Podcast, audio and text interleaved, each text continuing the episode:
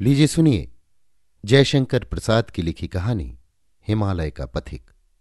वाचन समीर गोस्वामी का है। गिरिपथ में हिमवर्षा हो रही है।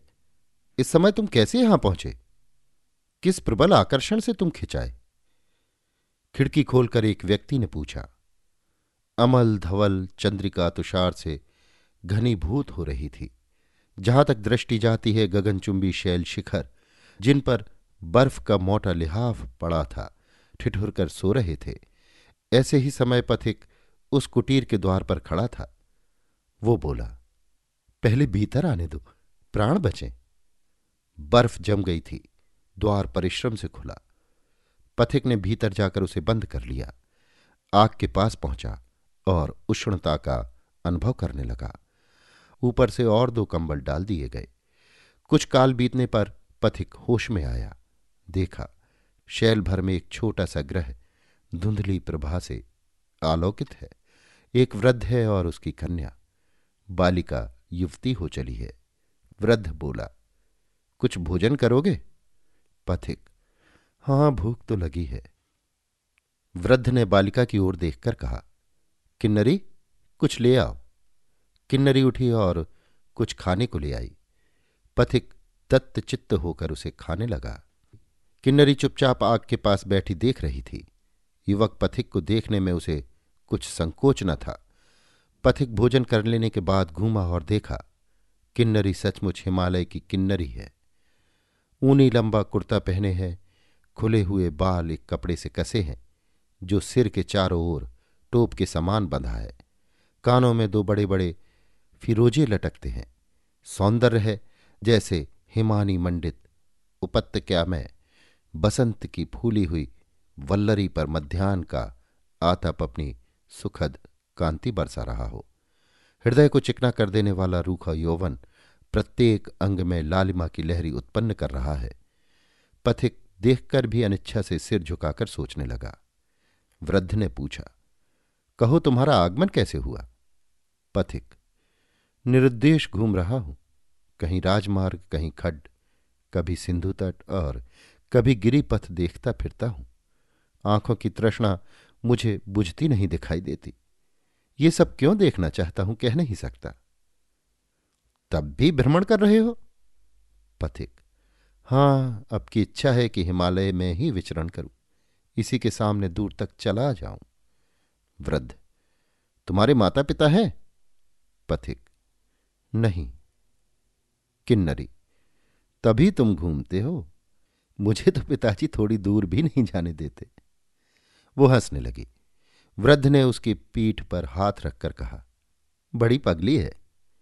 किन्नरी खिलखिला उठी। पथिक, अपरिचित देशों में एक रात रमना और फिर चल देना। मन के समान चंचल हो रहा हूँ। जैसे पैरों के नीचे चिनगारी हो। किन्नरी, हम लोग तो कहीं जाते नहीं। सबसे अपरिचित हैं, कोई नहीं जानता। ना कोई यहाँ आता है। हिमालय की निर्जर शिखर श्रेणी और बर्फ़ की झड़ी, कस्तूरी मृग और बर्फ़ के चूहे, ये ही मेरे स्वजन हैं। वृद्ध क्योंरी किन्नरी? मैं कौन हूँ? किन्नरी, तुम्हारा तो कोई नया परिचय नहीं है, वही मेरे पुराने बाबा बने हो। वृद्ध सोचने लगा, पथिक हंसने लगा, किन्नरी अप्रतिभ हो गई। वृद्ध गंभीर होकर कंबल ओढ़ने लगा। पथिक को उस कुटी में रहते कई दिन हो गए। न जाने किस बंधन ने उसे यात्रा से वंचित कर दिया है। पर्यटक युवक आलसी बनकर चुपचाप खुली धूप में, बहुधा देवदारू की लंबी छाया में बैठा हिमालय खंड की निर्जन कमनीता की ओर एकटक देखा करता है। जब कभी अचानक आकर किन्नरी उसका कंधा पकड़कर हिला देती है तो उसके तुषार तुल्य हृदय में बिजली सी दौड़ जाती है। किन्नरी हंसने लगती है, जैसे बर्फ़ गल जाने पर लता के फूल निखर आते हैं। एक दिन पथिक ने कहा, कल मैं जाऊँगा। किन्नरी ने पूछा, किधर? पथिक ने हिमगिरी की चोटी दिखलाते हुए कहा, उधर, जहाँ कोई न गया हो। किन्नरी ने पूछा, वहाँ जाकर क्या करोगे? देखकर लौट आऊँगा। अभी से क्यों नहीं जाना रोकते? जब लौट ही आना है? देख कर आऊँगा। तुम लोगों से मिलते हुए देश को लौट जाऊँगा। वहाँ जाकर यहाँ का सब समाचार सुनाऊँगा। वहाँ क्या तुम्हारा कोई परिचित है? यहाँ पर कौन था? चले जाने में तुमको कुछ कष्ट नहीं होगा? कुछ नहीं। हाँ, एक बार जिनका स्मरण होगा, उनके लिए जी का छुटेगा। परंतु ऐसे कितने ही हैं। कितने होंगे? बहुत से। जिनके यहाँ दो घड़ी से लेकर दो चार दिन तक आश्रय ले चुका हूँ, उन दयालुओं की कृतज्ञता से विमुख नहीं होता। मेरी इच्छा होती है कि उस शिखर तक मैं भी तुम्हारे साथ चलकर देखूँ। बाबा से पूछ लो। ना ना, ऐसा मत करना। पथिक ने देखा बर्फ़ की चट्टान पर श्यामल दूरवा उगने लगी है। मतवाले हाथी के पैर में फूली हुई लता लिपटकर सांकल बनना चाहती है। वो उठकर फूल बीनने लगा।